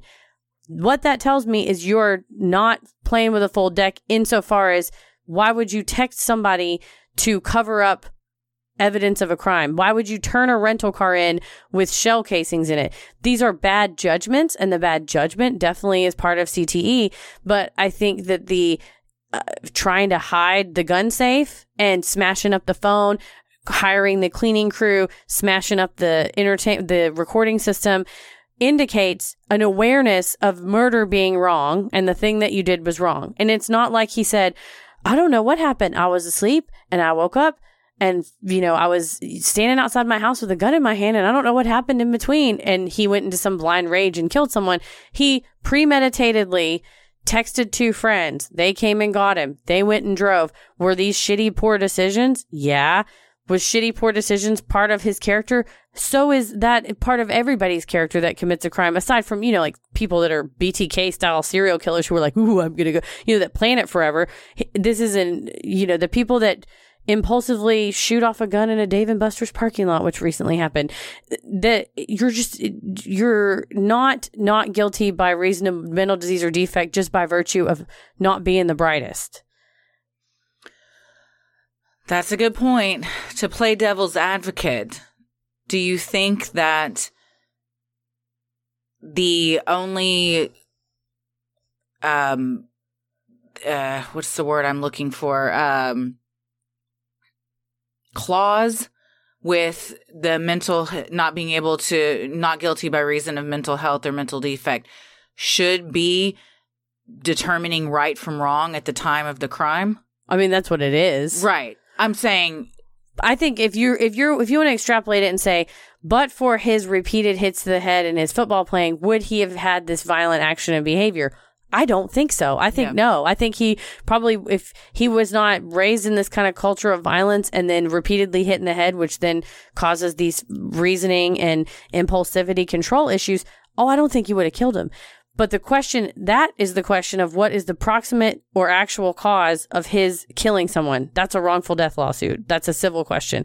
But if you're asking what is someone's legal criminal capability on first degree murder, I don't think he was mentally incapacitated such that he didn't know he's committed first degree murder. You know, if for Safiro Furtado and Daniel de Abreu, if they're driving around in a car and he gets all juiced up and wants to shoot at somebody, could that be maybe like voluntary manslaughter or heat of passion? Or I'd have to look into what Massachusetts law, like the definitions of those are, or something less than like premeditated first degree murder, because you're all jacked up in a club and you just shoot somebody. But in that case, they went out, they got in their car, they drove up, they saw the people. He tells Alexander Bradley, follow that car. And then he says, hey, what's up, fools? And he shoots out the side. Like, at no point was this like I said, did he like black out and just do a thing. In both cases, he was reasoning poorly. And it's the judicial system says you're still responsible for yourself, even if you're low IQ. You're a low IQ person. And I don't know that he was low IQ, but at least he was making poor judgments that to me would indicate that he was maybe not functioning or reasoning at an average level. Yeah, I'm not saying I disagree. I was just no. I like that question. Devil's advocate. No, and I think could the family say? Of course, it's. I wonder. So that would be more of a civil thing. Yeah, if you said sue on. If they said you, and again, then would a jury say, well, you know, he took this on himself. You should really sue his family, Aaron's family, probably. But I mean, it's a good question. Do we want to hold the NFL responsible for creating, by virtue of this, you know, dangerous sport, by saying, you know, this person's going to have lifelong negative effects, including violence against others? And if so, is that their problem? Is that their fault? Yeah. Because they facilitated this action that created a disease that created this action. So then that's the other question in a civil case is you have the direct cause of something and the proximate cause. So like the direct cause is like Aaron Hernandez pulled a trigger and killed a person. That's the direct cause of Odin Lloyd's death, right? Mm-hmm. But then the proximate cause was his CTE, which was then caused by the NFL. And it always depends on what state you're in. But when you're analyzing a civil action like this, you say, is the proximate cause like too far removed from the actual action? So it's like, yeah, the CTE was the reason why he pulled the trigger. So that's a proximate cause. But then the CTE was caused by the NFL. Was it? Well, I mean, it was, but... Yeah. Is that then too many steps far removed from the actual killing for the NFL to be held liable? Like, as a society, where do we want to cut off the if you give a mouse a cookie? One of Ella's favorites. It's a great book. It is. If you give a pig a pancake, it's a good one, too. Oh, I bet you guys like that. Now, you ever give your pig a pancake? She has never had a pancake. I don't know that she'd like that. She's partial to what, carrots? She'll eat anything. Oh, Jesus. Not celery. Same. Petal and I have a lot of things in common. And laying on the couch. Just discovered yesterday, does not like leeks. Leeks. I don't know if I like leeks, but I hate celery and I love grunting and laying on the couch. So you and Petal have a lot in common. So much in common. Speaking of pancakes, had some griddle toast at Buzz Brews the other day. Was it good? I am still thinking about. God damn. Dreaming about it. Oh my God. We got to make a list of all our eating places. It was, you know, when you read something on a menu and you're like, oh, that's going to be good. Like, you can envision what it's going to be like. You're like, and then you taste it and you're like, this hit the exact spot I thought it was going to hit. Yes. Tommy was like, can you leave me some? I was like, back away. It was so good. Watch your fingers. Yeah, it was really good. Yeah, it's an interesting thing to think about. Where do you draw the line, like you said, of who's accountable? Who are we going to go after? These men are adults. I don't know if he knew what he was getting into. So much stuff has come out since then. Yeah. And Dr. McKee even said the donation of his brain was probably the most important one she's ever studied in terms of what was learned and everything. And the advancement of the disease at his age. Yeah. People that are currently in the league or have played, I don't think have the same information or didn't have the same information getting into it as people that might be going into it now. But again, it's like, It is. I don't have an answer. It's just interesting to think and fascinating. Like, yeah, they know what they're getting into. They should be able to do it. But should they, since that could in turn impact the lives of others? It's a good question. You know, it's at what point is the nation's hankering for fun sport worth Odin Lloyd's life or Safiro Furtado and Daniel de Abreu's life? It's a conundrum. Well, and I don't have an answer, and I'll probably watch a football game again. I'm not, like I said, please don't DM me that I'm an NFL hater, because I'm not. I mean, watch football all you want. It's just, it's for me personally I'm looking at it a bit differently. Well, and I hope for all of the moral quandaries and conundrums we investigate, and you guys are hearing it live. Like, we're just thinking these things out loud right now.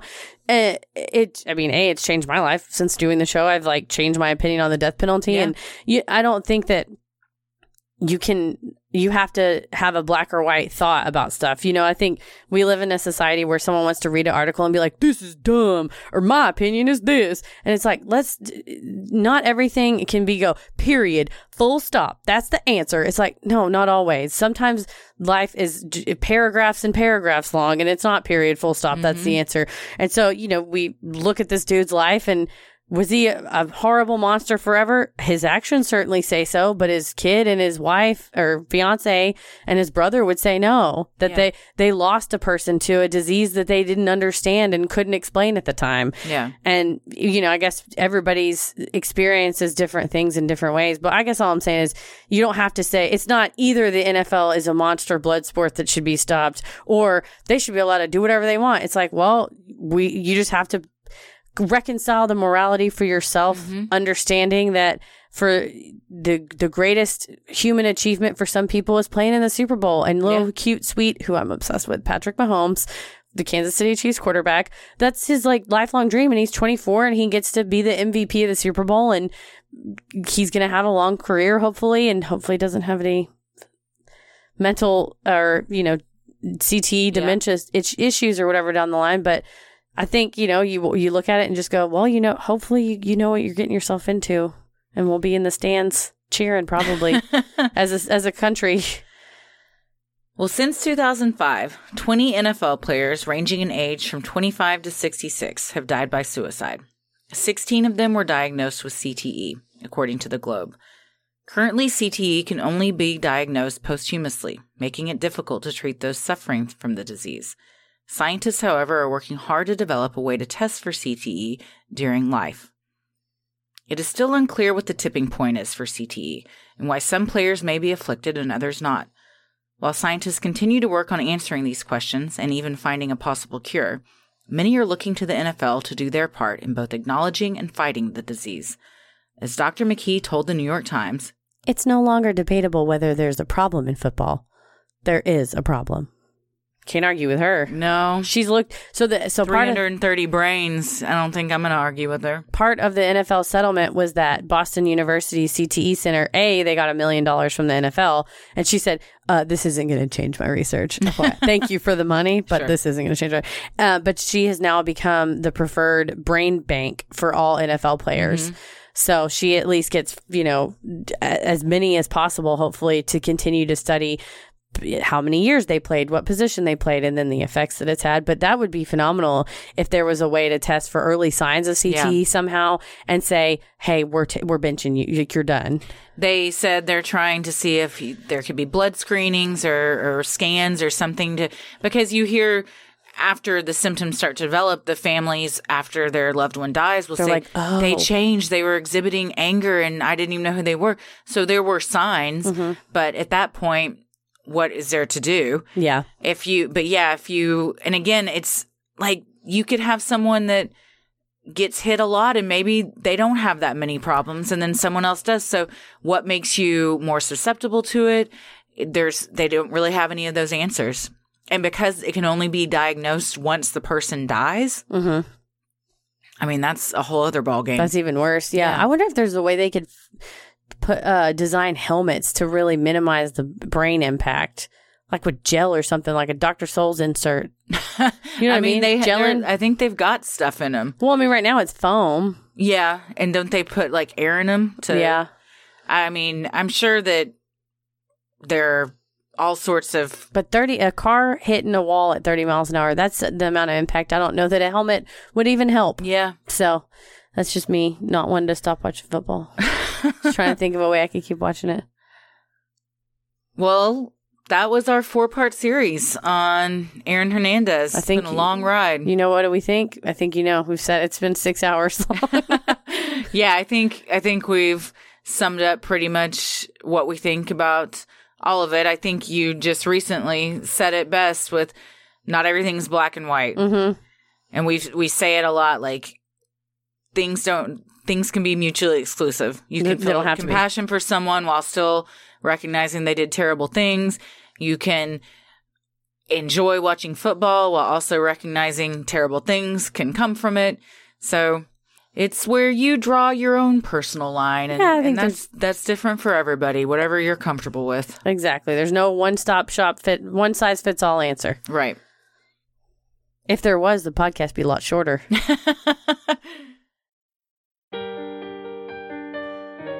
Well, we have a couple live shows. I'm so excited. Dallas Comedy Festival is the last week of March, and we've got 2 shows together. We're performing with our improv troupe, The Cult, on March 27th at 9 p.m., and then we're doing a live show. Sinisterhood live podcast recording will be Saturday, March 28th at 6 p.m. Tickets will go on sale the last week of February, and our Patreon patrons in the Ruling the Airwaves tier will get first crack at the tickets on the Patreon page. There will be a meet and greet after the show as well. Yes. It's going to be a lot of fun. And we will be doing a limited run of Sinisterhood tumblers. I don't know if you guys saw them. In October, we did some laser engraved cups that we signed at the live show. So if you can get to the live show, you can pick up your cup there and we will sign it. And if you can't, then there will be an option for you to get one signed and sent to you. And we will put up that link in the next week or so. Sinisterhood will always remain free, but if you wish to donate to our Patreon to help offset the cost of making and hosting the show, you can visit Sinisterhood.com and click on Patreon in the top right corner. You'll get some sweet perks like Patreon-exclusive content, a Sinisterhood sticker, membership to our exclusive Facebook group for those in the Ruling the Airwaves tier, a special shout-out on the show, and a monthly bonus mini-sode. Plus, we do weekly mixed bags where we each bring 3 things we're stoked about and share it with the other. It could be a book, a movie, or some delicious pretzels. Or an interesting pet. I'm so excited. I'll be discussing on the one we're recording after this. I'm about to hit stop on this and start the mixed bag. So you can check that out if you go to Sinisterhood.com and click on Patreon in the top right corner. Make sure you stick around after our sign off to hear your special Patreon shout outs. Also, so many of you guys have been tagging us in your awesome Sinisterhood shirts. Keep those pictures coming. We have seen several of you wearing our new baseball tee with our adorable picture done by Jedi Pixie on Instagram.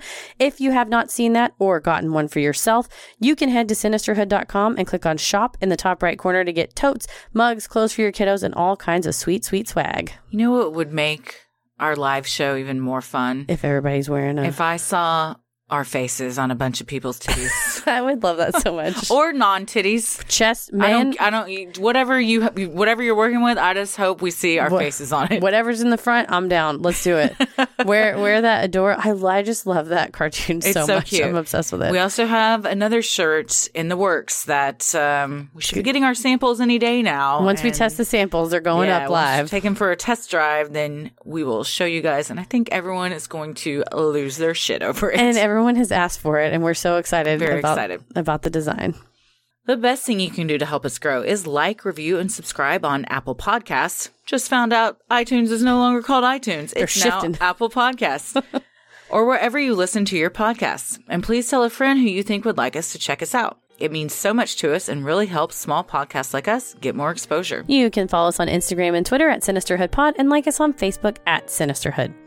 Christy, where are you at on the computer? I am on Twitter at Christy or GTFO and on Instagram at Christy M. Wallace. Heather? I do a lot of those Instagram selfie quizzes at Heather versus the World and tweet at MCK versus the World. As always, the devil rules the airwaves. Keep it creepy. Hey everybody, thank you so much for supporting the show on Patreon. Here are your special Patreon shoutouts. Sarah Solomon. Olivia DeFalco. Lizzie Spites. Allie Hamner. Karenina El Sudader. Stephanie Rodriguez. Michaela D. Steph Rudolph. Deanna Roman. Janae Colton. Donna. Cynthia Caruso. Lauren McCloskey. Crystal Hope. Madison Fryhart. Oh, Madison, we love you. Responsible for a hilarious video we're going to post on Patreon. Yes. Hannah. Emma Klempt. Shelly Nakabayashi. Kay Crawford. Courtney Johnson. Amy Pulliam. Thank you guys so much. We could not do this without you. We love you, and we hope we said your name right. Please forgive us if we didn't. And don't forget, if you're in the Rolling the Airwaves here, to join the special Facebook page. Yes. Thanks so much. Keep it creepy. Sinisterhood.